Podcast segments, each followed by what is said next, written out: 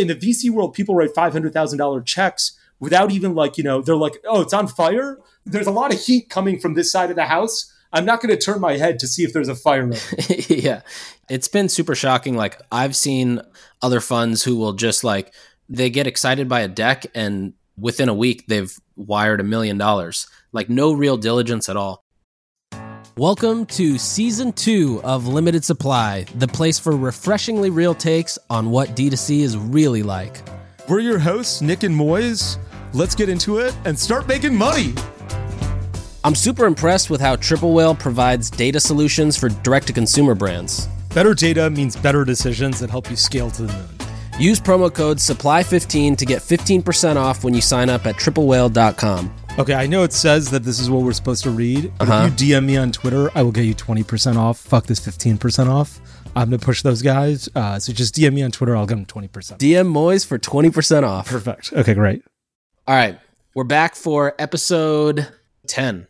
Season 2, episode 10. We're getting close to the end. We've started lining up some uh, pretty big guests, actually, for, for next season. I think we're going to do some more guest stuff and um, we've got a whole list of things to talk about. So, what are we starting with? We got a bunch of stuff to talk about today. Uh, first thing we're going to talk about is OpenAI. We're going to talk a little bit about diligence in the wake of what happened with Theranos and SBF. Uh, we got a lightning round of news that came out of, uh, with, with e-commerce, and then I'd love to talk a little bit about M and A and some other bigger things that are happening in the e-commerce community, and then uh, some tactics that you presented to clients, Nik, some like you know real street tactics about how to improve businesses. But let's start with OpenAI. Have you look, looked at OpenAI at all? Have you like played around with it? So I've used OpenAI for yeah probably a few months. Like as soon as they started letting people come into the beta, I think I was one of the first people on. Uh, I could be also completely wrong. Basically, it was like months ago, and I remember thinking like, all right, this is pretty cool. I didn't realize like who was behind it. I thought it was just like another startup. So I'm thinking like, okay, this is a you know this is a cool product. I wonder what they're going to use it for. Maybe it'll be for like writers because you know you could you could type write me an intro to this and it just writes it. Yeah, it's and, the end of the New York Times. Like you know. Oh, uh, for sure, the end. But then what was cool was when I realized that the people behind it are like the guy who started Y Combinator and a few others. And, you know, this is basically just an API. That's all it is. It's just going to be like this base layer of something that ev- there's going to be an entire ecosystem built on top of, and that's kind of what got me excited about it because now you you know this is like OpenAI will be used in e-commerce companies, it'll be used in car dealerships, it'll be used by like people who run factories, like literally everybody in the world is going to use this, and there's going to be this entire ecosystem of like industries building a version of themselves on top of this product.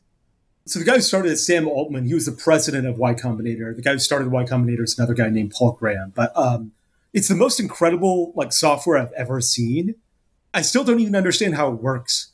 You can type in uh, like you know, write me an abandoned cart email, and it's like here's this amazing abandoned cart email, and you're like, this is ninety percent as good as I could have done. Like yeah. it, it's not hundred percent there because it doesn't mention my product and the product attributes, but it's ninety right. percent of the way there write me a blog article so that I can create an email and send traffic to it. Write me an article about why native deodorant is a great smelling deodorant. And they're like, here you go. Here's an article about it. And it's like a pretty good article. I just can't believe if you still ask me, how is this done? I'm like, my brother actually introduced me to it and he's like, watch me write this post. And it comes out with an article. And I was like, wow, this must be an article that was saved on the site earlier. And some guy just copied and pasted it on the back end really fast. Yeah. And then like he just wrote like 10 more things and 10 more articles appeared. And I was like, this is the greatest thing I've ever seen. It honestly looks like magic. I've never seen anything clo- uh, closer to magic than this. It's incredible. On the All In podcast, they talked about this concept of models as a service coming into this world of OpenAI, where different models can be built on top, like I was mentioning earlier. And uh, there's going to be like marketplaces to buy and sell models. Well, the OpenAI stuff I thought was amazing, and I was like, uh, "This is great." And, and, the places that I thought was really useful for e-commerce is like abandoned cart emails, reactivation, ad copy, like, yeah, ad copy, copy all over your landing page, even uh, you know yeah. FAQs, return policies. And like a native, we'd write blog articles where we'd be like, "Let us tell you about why we released this scent or a summer scent or something like that." This right. thing automates. Again, it's not 100% of the way there, but it is 90% of the way there. And, you know, everything else until now has been 5% of the way there. So it's, yeah. it's orders of magnitude better. Uh, I thought it was incredible. Yeah, especially for like founders or people who are running like lean operations getting something that's like 80% baked, 90% baked, and you just have to tweak it or add that little sparkle on it, it'll save you hours. It's really incredible stuff. I can't wait to see people start using it. And the best part is you will never know when people start using it. It's so natural. I saw on Twitter some guy wrote on the, uh, the OpenAI, they're like, write me an, uh, an email to an investor that's cocky about uh, you know how he has to invest right now, and they're like, the round is going to be heavily oversubscribed, but we will save room for you. You have till this weekend to decide whether you want in or not. If you're lucky enough to get in, you're going to be on this special list and you're going to be so lucky, and all of your LPs are going to be lucky. And I was like, like you can even just be like, be cocky, and it's like, okay, it's yeah. got an era of or, or of swag to it now. I don't know how they can do this. I still have no idea how they can do this. The guys who created this, until now, I've literally thought AI is complete bullshit except for the Facebook ad algorithm no one else has done a good job of determining like you know there's all these e-commerce plugins that are like we're going to use ai to help you increase aov we're going to know what this guy wants to order and how he should increase his uh, basket size so when it says you purchase this you should also purchase these three things we're going to use ai to determine that and i'm like this is all horseshit. the facebook ad algorithm was genuine ai to understand what ads to serve to people and that's been the only ai until now that's been meaningful until openai and i'm just astounded at how good it is. basically up until now, AI just means there's a bunch of people in India doing it, and you just have no idea. That's right. Yeah, yeah. okay, let's shift gears. Uh, I'm really curious to see what happened in the next year about o- OpenAI, but let's shift gears and talk about Theranos for a hot second. Yeah. You know, Sunny Balwani. Did you read the book Bad Blood? Uh, I did not. So Sunny Balwani was like the you know COO and boyfriend of uh, Elizabeth Holmes She was such a little like I, I, you know some people admire him for this and some people hate him for this but what he would do is he would look at like you know your badge when you're leaving a building you have to badge out to go outside and then badge back in to go inside and he'd be like why were you at lunch for an hour and 15 minutes i looked at your badge it was you were gone for an hour 15 minutes what were you doing you went to the bathroom for 20 minutes what were you doing for 20 minutes in the bathroom Why, everyone else takes two minutes to go to the bathroom takes you 20 minutes what the fuck were you doing you didn't badge in on Sunday. What? Why didn't you badge in on Sunday? Why didn't you come in? He was like, you know, that level of on top of shit in his employees. He was like monitoring their badge activity to see how long did they go to the bathroom, how many breaks were they taking, how long was their lunch, uh, you know, did they come in on weekends? He got sentenced to more time in prison than Elizabeth Holmes. I don't know if that's right or wrong. Wow. Um, but that just came out. I haven't followed the SBF thing. Have you been following it? decently closely like not not reading much on it other than what's on twitter which i feel like has been kind of the the place where it's all happening yeah do you know what happened with that with the whole yeah he thing? like l- let the hedge fund alameda uh, and the girl who was running it his girlfriend borrow money from depositor accounts at um, ftx and you know that hedge fund went bankrupt. There was a run on the bank. He was out of money. Uh, yeah. uh, that's all i know. I, I don't like i still don't know if there were crimes committed. I, I don't know enough information. Even crazier was that the bank account that you originally deposited into was Alameda. So he was like, "Oh, I didn't let them borrow the money. We just they like never we just never fixed it." Yeah.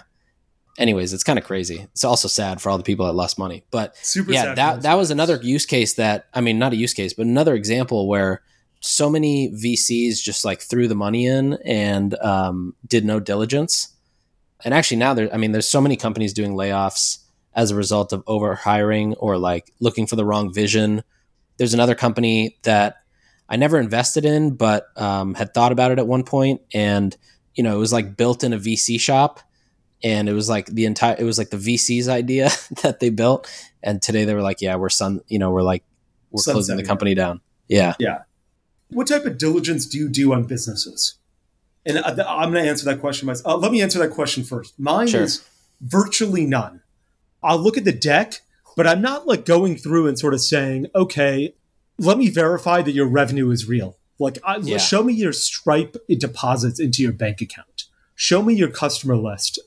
I'm not at that level of diligence, particularly if it's a smaller check. If it's a 25 to $250,000 check and uh, actually $500,000 check, I'm doing a very light level of diligence, particularly if I'm investing alongside a bigger VC fund, because I'm like mm-hmm. sort of piggybacking on the idea that they're doing diligence. What kind of diligence are you doing? Well, one that you should also say that you do is uh, you you a lot of times will like jump into their Facebook account. I think personally, regardless of um, who you are, like you're investing because you see a reason to invest, and like if you go through with the investment, and that's usually based off like what you tend to be good at from a skills standpoint. So like if you understand Facebook ads better than most people, then like that's kind of all you need to verify it. Yeah, not not like a ton of diligence. Generally, so if it's like a software company, I'll talk about it with people who run brands and see if it's like something that they would subscribe to. But then one thing I learned on top of that was like, even if somebody says, you know, they want to use, let's say like some some like NFT creation app with Shopify, right?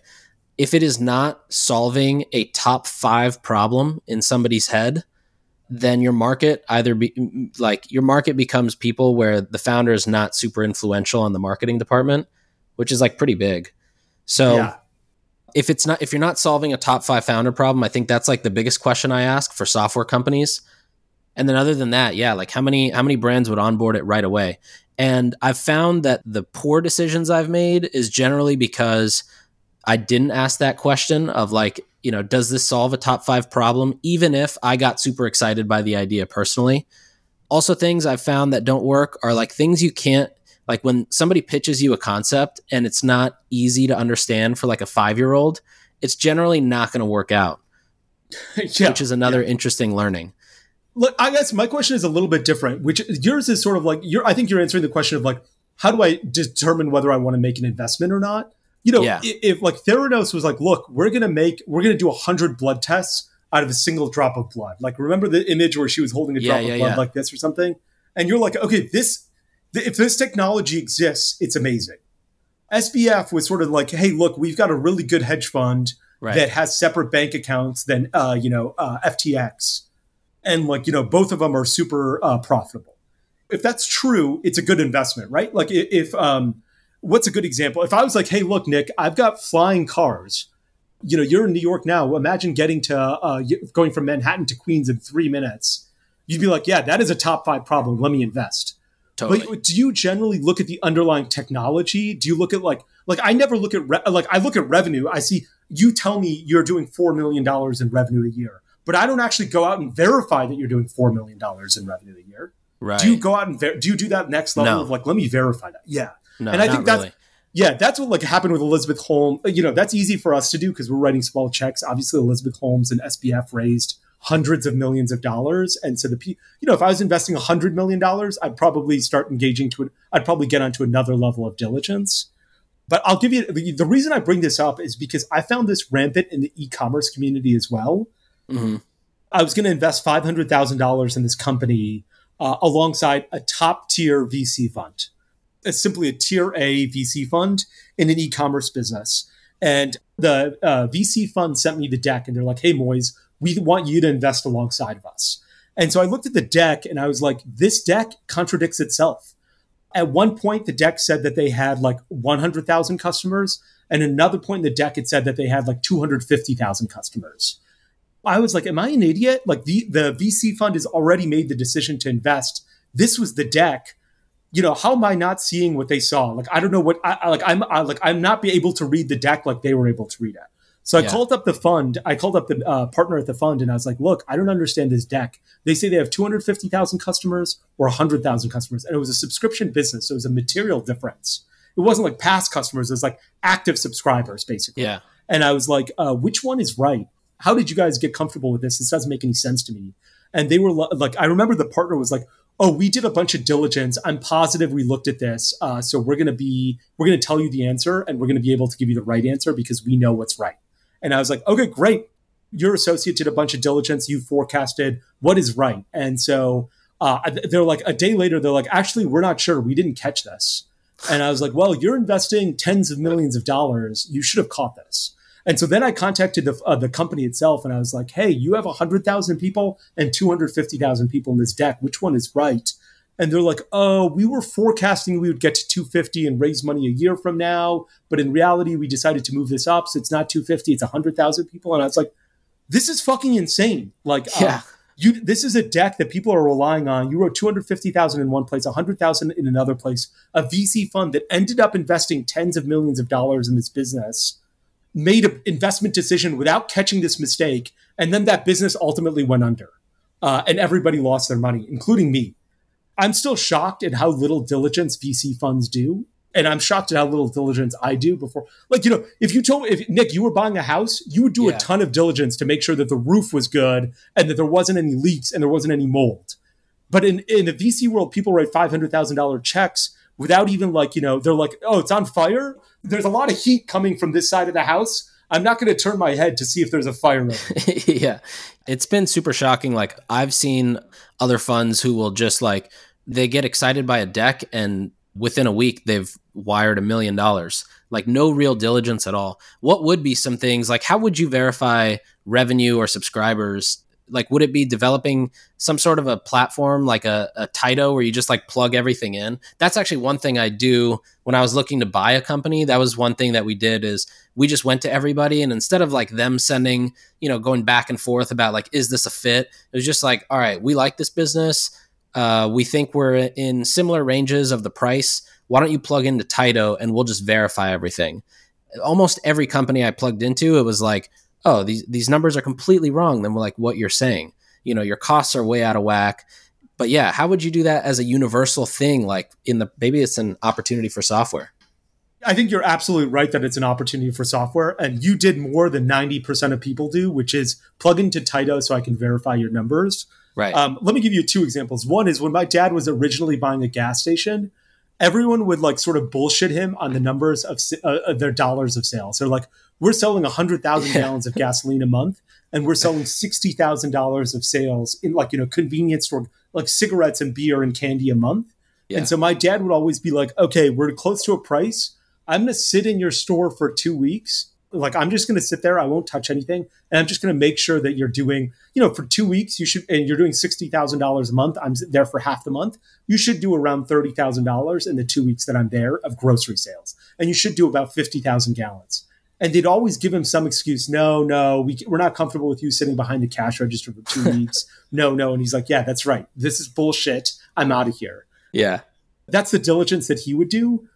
You know, my brother bought a business about a year and a half ago, and what he did is he's like, send me every one of your bank statements over the last two years so I can verify deposits from like Stripe to make sure that this is good. Let me take a look at your Shopify account and let me make sure, let me take a look at your Klaviyo account. You can just do a screen share. Let me see how many email addresses there are. Let me take a quick look at the email addresses to make sure they're not all Nik Sharma at gmail.com, Nik Sharma1 at gmail.com, Nik Sharma2 at gmail.com until 100,000. And that's how you get to 100,000 of these things. So there are like some spot checks that you can do. There's another thing called quality of earnings. Like if you're buying a business, there's something called quality of earnings to make sure that like, you know, the numbers that they've provided are of good quality. Uh, but I think with VC funds, like, you know, we, we talked a, a few weeks ago about Marc Andreessen investing $400 million into Twitter. And he's just like texted Elon Musk and he's like, I'm in for 400 million, no diligence required. You know, that's bananas. And I've done like, you know, the same thing on a one, one millionth of that scale. And th- that's also stupid of me. If I was going to give someone $50,000, I would like look, I would get their FICO score. I'm investing in some random founder without looking at anything because he sent me a deck and I'm like, these numbers look good. And I've never done more diligence than that. And now I'm like ashamed of it. Yeah, I've realized like a lot of the impulse, impulse, like yeah, I'm in, is also generally a bad decision because you just go off a hype, Yeah, yeah, that's right. And like that that adrenaline that's uh, pumping through you. right? Let's shift gears really quickly. I want to chat, chat about a few other things. One is post Black Friday, UPS MI has been a disaster. I think we've seen that. I saw a Twitter thread on it. A bunch of the businesses that I'm an investor in have seen it. I'm not sure if you've seen it as well, Nik. A couple other things that I want to chat about. One is China lockdowns. Did you see China is like easing their lockdowns now, Nik? They're no longer doing like a zero COVID policy in China. That's great. China is the operational engine behind a lot of e-commerce businesses whether you make components there or boxes there or something there or your entire product there i'm curious to see how that like will that change will costs go down because more people are able to work or was has, is it sort of been like you know zero COVID policy has already been bullshit for the last few months and costs don't change much? I have no idea. I'm curious to see though. I hope that costs go down. Yeah, likewise.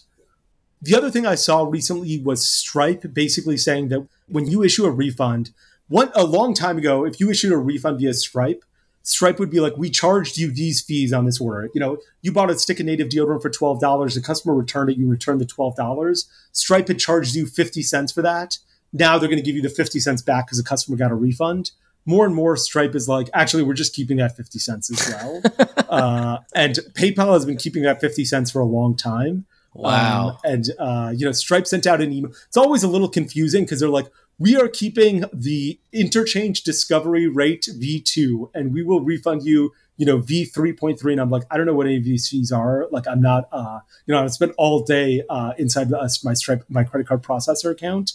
Yeah. But we got the short end of the stick, which is they are now going to keep more of the refund than they were passing along to you. Damn. Let's go to the Hilma acquisition. Have you heard of Hilma? Yeah, so this is the vitamin company. I think they have uh, the best bloating product. Actually, um, I've been a huge it. yeah, I've been actually a huge fan of this brand since the very beginning, and uh, I remember talking to them right when they had started. They were uh, trying to do e-commerce. I don't think it was working too well. Then they were like, okay, let's try, um, let's try working in retail, and they just crushed it. Yeah, they did you know, um, I don't like this. Uh, the only news I have is from this article that I linked to in our shared doc, Nik, uh, about the acquisition in modern. Uh, it, it was in modern retail. Um, you know, they said they grew sales 100% in 2022. They said only 25% of their sales were from retailers, which I don't think is right. It's I always thought it was a lot more. Uh, but they, I, you know, this article says 25% was from retailers like Target. Um, and then it said that they had raised seven million dollars, but they never they never wrote the price of the business. They were never like it traded for X dollars. Yeah, um, I'm not sure. I know that they raised a solid amount of money. I think too. Seven million. It says this article says. Yeah. Oh, okay. Have you heard of another brand called Love Wellness? Yeah, uh, Lauren Bosworth's company or Lo Bosworth. Uh, that's right. Yeah, they're also in the same sphere of like you know. Um, multivitamins. They've got a bloat vitamin as well. I don't know what. I, when did this take off? When did this become such a huge like, like multivitamins? Somehow, somehow, you know, despite 50 years of multivitamins and innovation every six months, still new brands conquer the multivitamin space. Yeah. Goli, OLLY, Love Wellness, Hilma. How many how many multivitamins can be uh, there can there be? Yeah, well, okay, so Love Wellness started like 7 or 8 years ago and I'm not sure when it started to really take off. I know now they're like a mid eight figure business and they're in Target and Ulta. Um, and they do a ton of e commerce, a ton of subscription. Um, but I I think it's so like you know Goli is another example of like a vitamin company that's absolutely blown up, and um, there's a few others like you know Liquid IV is a good example of that as well. Uh, I feel like basically you know the vitamins are i mean like everybody knows the formula of these vitamins. They're all out there and they're not like prescriptions so there's nothing super proprietary in there. But i think it's a combination of like just adding that extra 20% like for example the ritual multivitamin you know anytime you open uh and hilma does this too but anytime you open a vitamin bottle it smells like shit. Like you want to throw up. It's so bad. But with hilma and ritual you can smell it and it's like oh this smells like christmas you know, or this smells like winter. And um, so there's just like things that these brands do that just make it a better experience. And then like Ritual, for example, added this entire layer of convenience with the e-commerce portion, better storytelling. And if you look at like all the other vitamin companies, you know, probably like 95% of them, they look shady, they're sketchy. You know, if you go to Amazon and search like um, uh, bloat vitamin or like vitamin C, you're going to find yeah. some of the sketchiest things. You don't really know where it's coming from. Yeah. And a few people along the way, like the rituals and the love wellness and, uh, you know, Hilma, they were like, all right, we, there's like a clear target. There's like a clear target of these types of customers that we think we can attract uh, you know, like all these other companies, like you might have the like there's a, a, supplement brand called Kaged, which makes a really good pre workout, and they they also sell like other products but I'm only going to get the pre workout from them. And, you know, if they sell vitamin D or whatever, uh, I probably wouldn't get it from them because, you know, I'm more of like a, like a Hilma customer maybe. So I feel like it's a combination of like the extra oomph on the, on like the original formulation plus the marketing angle, which is basically, I think it's like 90% of it in supplements. Okay. So you would, so you're sort of like, uh, I trust Cage for pre workout, but not my multivitamin. Yeah. For like no specific reason. I haven't even like researched into it, but I just trust Ritual more, you know, because like their marketing matches up with me. They got me. Uh, Ritual does this great thing. Like, um, I've been following them for some time, and originally their product smelled like fish oil when you opened it up, and it was really gross. And they they found this guy, this manufacturer, um, basically a multivitamin manufacturer, realized that like there was a huge problem with the scent of uh, of multivitamins. So he created these small tabs that have like the smell of like eucalyptus or lavender, and they it almost looks like a pill, although it's not edible. But it's not one of those like gross packs that's full of powder. And so Ritual drops this little tab in, and so when you open it up, it smells like oh, like that's what it is. That's Yeah. why it smells so good. It's not like the actual product itself smells that good. They Yeah. add a scent to it to make it smell really good. Yeah, it's just that little innovation. Yeah, it just seems um, you know, shocking to me where I'm like every every time I think multi like, you know, OLLY I thought was genuine innovation. Uh, I was like, okay, we're coming out with gummies that instead of say vitamin D or vitamin C are geared towards uh, problems. You have a problem with sleep, great. You have a problem with digestion, great. You have a problem with hair, skin, and nails, great. Then, uh, like, I was like, okay, that seems like real innovation. Uh, goal, you know, let's talk about Goli. Let me start by saying I'm an investor in Goli and I'm an investor in Liquid IV. Liquid IV, like, I thought Brandon was amazing, and that's why I wrote that check. Um, Goli was, you know, killing it and cr- you know crushing the numbers, and that's why I wrote that check. And like, there was genuine innovation there. Like apple cider vinegar, they're like, we're going to be the first to make an apple cider vinegar gummy that tastes good and that is like uh, made of pectin and not gelatin. And I thought that was real innovation, and people cared because it's a vegan gummy. Uh, but like the rituals and Hilmas and um, love wellnesses of the world, I may not be the target market, but I'm constantly like, wow, people can innovate in this market from a brand perspective, from a scent perspective, like you were talking about, and win. You know, I think in like a Tim Ferriss's four hour work week, he's like, I have a supplement brand. Like Yeah. since the dawn of the internet, people have been like, we're going to make money in supplements, and that is still not going away, and that blows my mind. Yeah. Supplements and personal care. So much margin in there. Yeah, yeah. Ooh, personal. Yeah, I guess personal care is the same. Who am I kidding? For some reason, I'm like personal care makes a ton of sense. Supplements make no sense, but I'm just drinking my own Kool Aid. I love how Triple Whale provides data solutions for direct to consumer brands. Better data means better decisions and getting back to scaling your company. Triple Whale empowers direct to consumer brands to scale profitably thanks to deeper consumer insights, attribution, and profit tracking. Plus, all these metrics are available on the go through their mobile app. Are you ready to scale to the moon? Use promo code SUPPLY15 to get 15% off when you sign up at triplewhale.com. Yeah. Okay, let's shift gears to tactics you presented to clients, and then let's talk about WeCommerce because I'd love to uh, wrap up with them. But you you were telling me before we launched that you just pitched this to clients to a client. Uh, tell me this, some of the tactics you pitched. Yeah, so this is for uh, an apparel brand. Uh, we had a meeting about you know like 2023 planning and whatnot. So, anyways, I just thought you know we put together this quick list of things to test because even though I feel like we've talked about some of these things a few times, uh, 99% of brands don't do most of this. So I figured it would just be helpful to go through them. So the first one was basically like DPA ads. You know, DPAs do super well. Explain to people what DPA ads are. DPA ads are basically that stands for dynamic product ads. So if you have a store, let's say you sell t-shirts and whatnot, you can upload all, you know, 2000 t-shirts at once and Facebook will then decide based on what Facebook knows about who it's serving the ad to and the interactions that it's seen on your site. It'll try to match like Moiz with the most optimal t-shirt that he'd be interested in buying. So there's a couple nuances there. One is you get to tap into this different engine than the normal ads engine of Facebook, which I don't actually know that it's a different engine, but I, I'm speculating it is because the performance is usually completely different than normal ads. Like they're not always the same CPAs. The other nuance is it can be a very cumbersome thing for large brands to consistently update their catalog. So there's actually some businesses that exist, uh, like services businesses, where you pay them a monthly retainer and they basically you know keep your catalog updated. Um, I also think that's actually an opportunity for like somebody to make uh, easy ten grand a month. You know, thousand bucks a a store doing a million dollars a month, and you go get ten stores and you just help them keep their catalogs updated.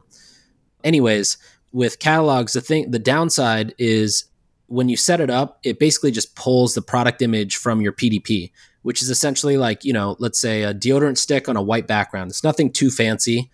And a lot of times, too, if your PDPs are set up differently than the very standard way that, you know, Shopify might set it up, it might pull the wrong title or the wrong yeah, like yeah, description, sure. whatnot.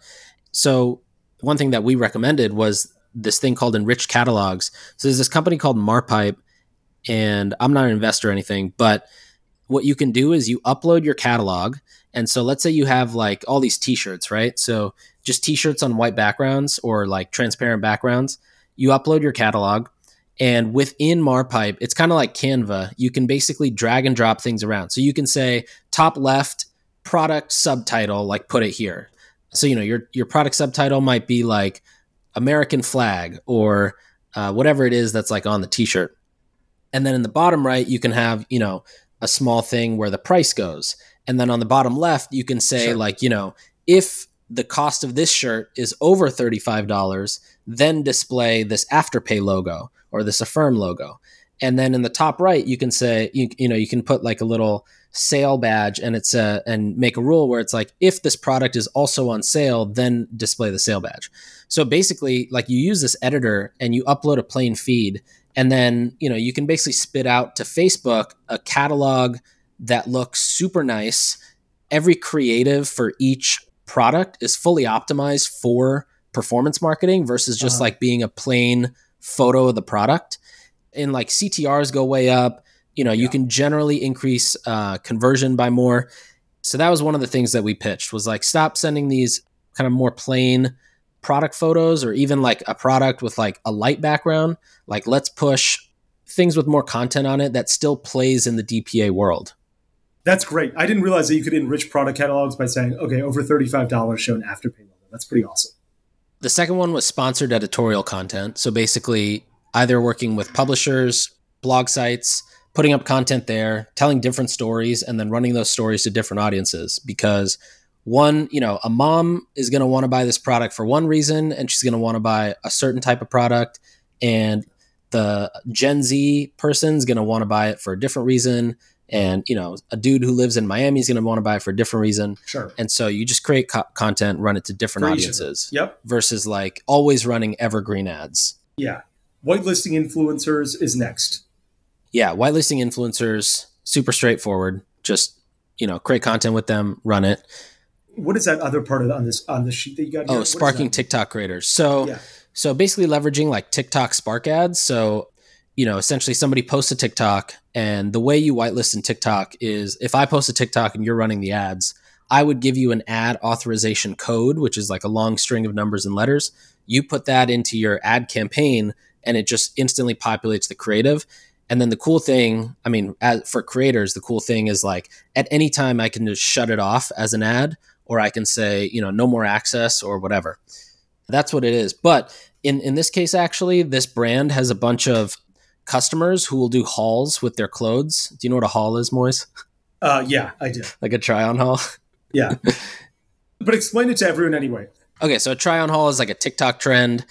Girl or guy goes shopping, gets a bunch of stuff, and then the TikTok video is like, we're going to do a try on haul of this brand, and you just wear all the outfits.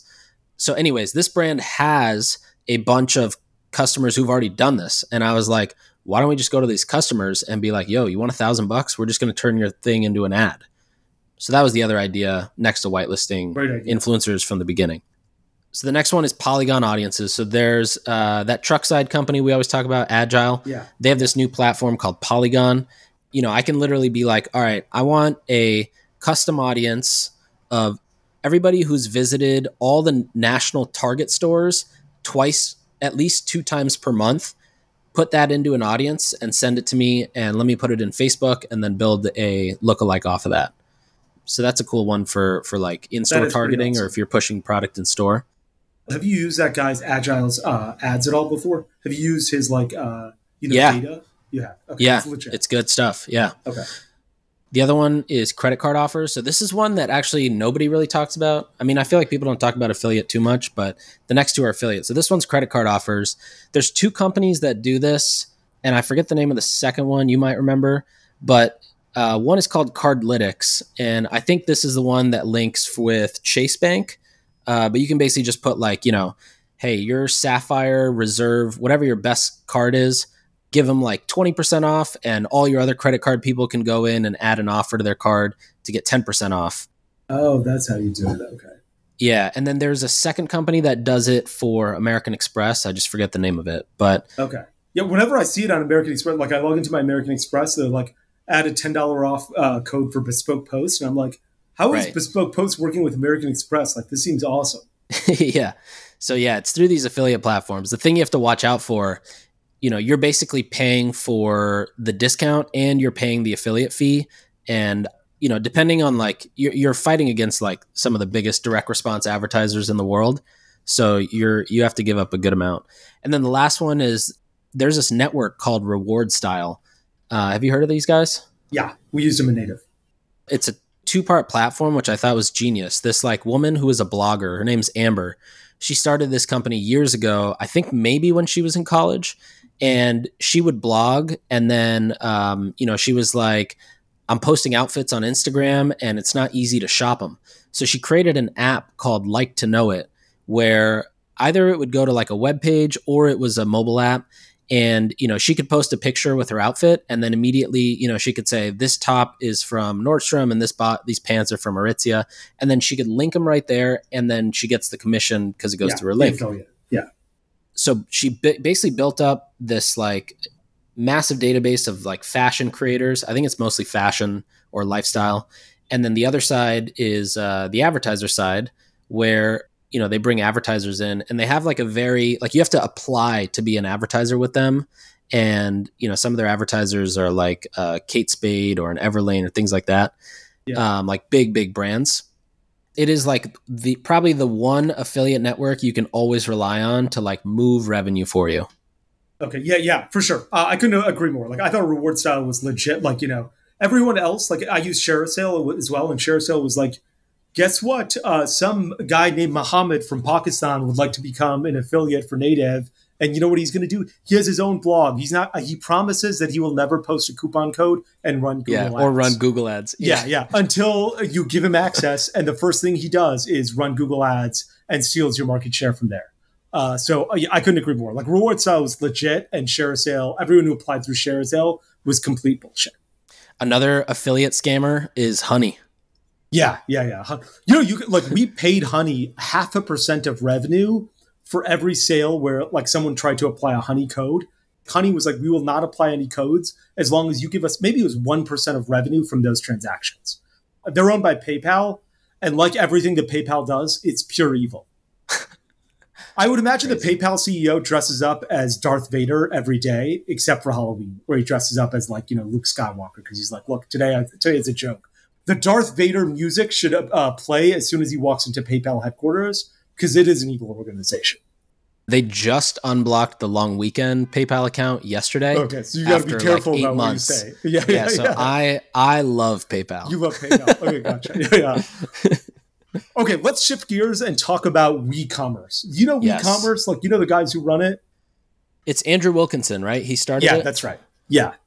You know, I was looking into it recently uh, because my brother and I were talking about it. And let me first by start by start start by saying I know Andrew, but I have no publicly I don't have any pub, non-public information. All the information I have is WeCommerce is a publicly traded company, so they have to release all of their earnings every quarter, like every publicly traded company. They're traded in Canada, so the numbers that we, I got were Canadian dollars and not U.S. dollars. But otherwise, um, you know, I think that like all this information is public, and I pulled this when I was looking into them, and I just wanted to discuss it with you because I thought it was really interesting. Yeah. Um, so WeCommerce uh, has three segments. They own some like Shopify apps, uh, like Stamped. Do you know Stamped? yeah A- And a few others. They own um, some themes for Shopify where they basically buy and sell, like they bought themes in the past and sell them. And then Yeah. they have a dev agency as well. So those are the three business segments that they've got. Shopify apps, Shopify themes, and a Shopify agency, basically. What's crazy is how much, you know, I'm like, we've sort of gone over how valuations when it comes to e commerce have been hurt generally for brands, right? Like Allbirds is down, Grove Collaborative is down, Warby Parker is not doing well. Like, you know, from a public, yeah. at least from a stock market price valuation. The businesses could be different, but at least from a public uh, market valuation. And generally, we've thought SaaS has been a little bit more immune to this. E-commerce is like, you know, is focused on e-commerce SaaS, and they've been hurt really badly as well. Um, so the business was worth about $700 million earlier this year, and now it's worth about $81 million. So the market cap of the business wow. was 700 million and now it's 81 million, down 80 some percent over the past 12 months. Uh, what's really interesting is they bought Stamped about uh, like earlier this year, I'm pretty sure in 2022, I think, or maybe 2021, they bought them. Uh, and they bought them for up to $120 million sales price or something to that effect. There was a bit of an earnout, but at close, the Stamped.com guys got $75 million in cash and $10 million in WeCommerce stock. Wow. So that's $75 million in them. cash. Yeah, exactly. Is basically the entire value of WeCommerce at this point.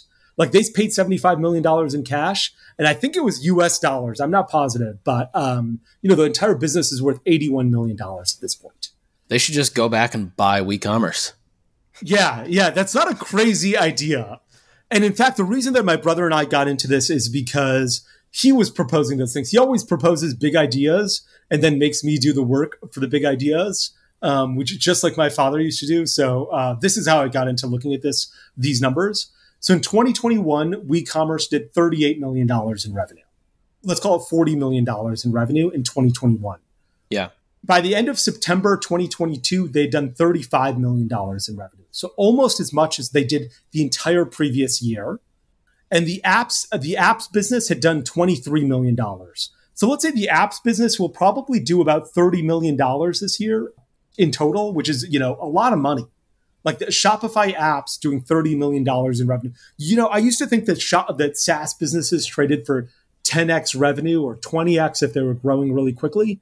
You know this business has let's say a 30 million dollar arr on apps and it's trading for 81 million dollars which means it's not even 3x apps revenue, like, you know, their ARR for apps that they've got, Shopify apps that they've got. That's strange. Yeah, it seems really low. Stamped did $5.5 million in revenue in Q3 2022, which I think is a lot of money. Like, you know, that implies that every year it's doing $20 million. Yeah. More than $20 million. So uh, I d- dug into a little bit more about this. So in 2021, the company spent $17 million on headcount which was about half their revenue. Wow. So they did $38 million and spent $17 million in on headcount, like just employees and stock options. Yeah. And the other real real reason the valuation is so low is they have $57 million in debt and up to $20 million in earnouts to some of their sellers. Okay, well that that makes sense to balance it out. Yeah. Uh, like if you balance the debt with the the valuation or yeah. the revenue. Yeah, even then, like if you added the debt, so let's say let's say you wanted to buy this business and it didn't have any debt on it. You'd have to give them $81 million plus you'd have to give the lenders $57 million. You know, you're still at less than 100 and let's say you paid out all the earnouts and uh, the, the earnout number is a year old, so it might be different. You could have the entire business free and clear of all debt for $150 million. And that seems still like a good price to me, considering that it's doing $30 million in ARR when it comes to Shopify apps. And they're doing more revenue when it comes to Shopify themes and a dev agency. So it still seems like a good business to me. Uh, I was just surprised that their valuation gotten hit so hard. They're like a, a smart group of people for sure. I would even say it's like kind of undervalued. Me too. It seems like it's undervalued to me too. And to be clear, I own no shares. I have no non public information about the business. Uh, I want to be really clear about that, uh, but it does seem under, uh, undervalued to me as well. Yeah. You know, we've talked a lot about smaller company valuations. I love going through these bigger company valuations because the numbers are so public. Like, you know, if we got a deck and it was like someone sent us a deck and it was confidential, you know, I wouldn't feel comfortable going through it uh, right. on, uh, on our pod because, you know, it's confidential. This is publicly available information that anyone can go through.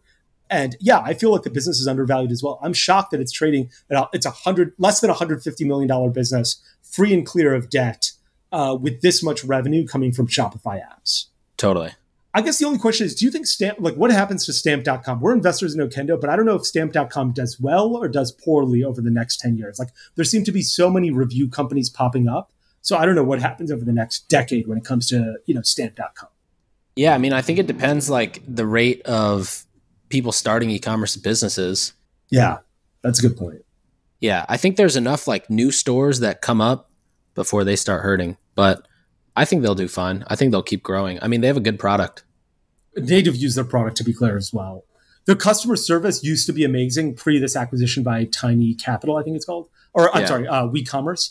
Um, like the customer service, I would email them and have a problem, and it would be two in the morning, and they would respond within five minutes, and then it'd be That's four amazing. p.m. and they'd respond in five minutes, and I'm like. Do you guys ever not respond to customer service emails within five minutes? Is that like a KPI that you have? Because if so, that is the best KPI I've ever seen in my entire life. It was Yeah. really spectacular. I've heard the customer service is not nearly as good as post acquisition, but I think the product is still really good. Yeah, agreed. Um, okay, episode 11 is coming up next week. We're going to talk about a bunch of great stuff. One is, I'm really excited about this the long weekend update. Uh, Yeah. What have you been doing with the brand? You, you know, there's some reformulation on the horizon. There's some fulfillment issues on the like that you've that you've discovered. There's a collab coming up. I'm really excited to get uh, an update on an operating business that we're running or that you're running, and uh, you know where you get to hear it from the horse's mouth. Awesome. Do you think that there's value when we go through these publicly traded uh, 10Ks? I was thinking about going through Wish next week, but I'm not sure if this is valuable for to anyone or just a fun exercise for me. They're fun to me too. The interesting thing would be like, you know, for example, if we both went through Wish in detail Okay, and then we both came to the table with our insights. I love like, that. That's a great idea. Okay, Yeah. great. Let's do that for Wish next week. Cool. Wish.com has been destroyed. It was like a 17 or 20 billion dollar business, and now I think like they were the biggest spender business. on Facebook for a long time. Yeah, I think they were spending like a hundred million dollars a year. It was just an absolute insane amount. And I remember I chatted with the Facebook guys, and they were like, it took Amazon two months to integrate with the Facebook. Like we give special API access to guys who are spending a fortune. It took Amazon months to integrate with our special access API. It took Wish days to integrate with it because they were like, this is our bread and butter. Yeah, 100%. Okay, great. That's a great idea. I'm excited to both go through Wish and talk about it next week. Awesome. We'll see you next week. Awesome. Thanks so much for listening. Thanks for tuning in. We'll be back next time to cut through the noise in CPG, retail, and e commerce. And if you enjoyed this episode, then why not share it with a friend? And be sure to subscribe wherever you listen so you don't miss the next one.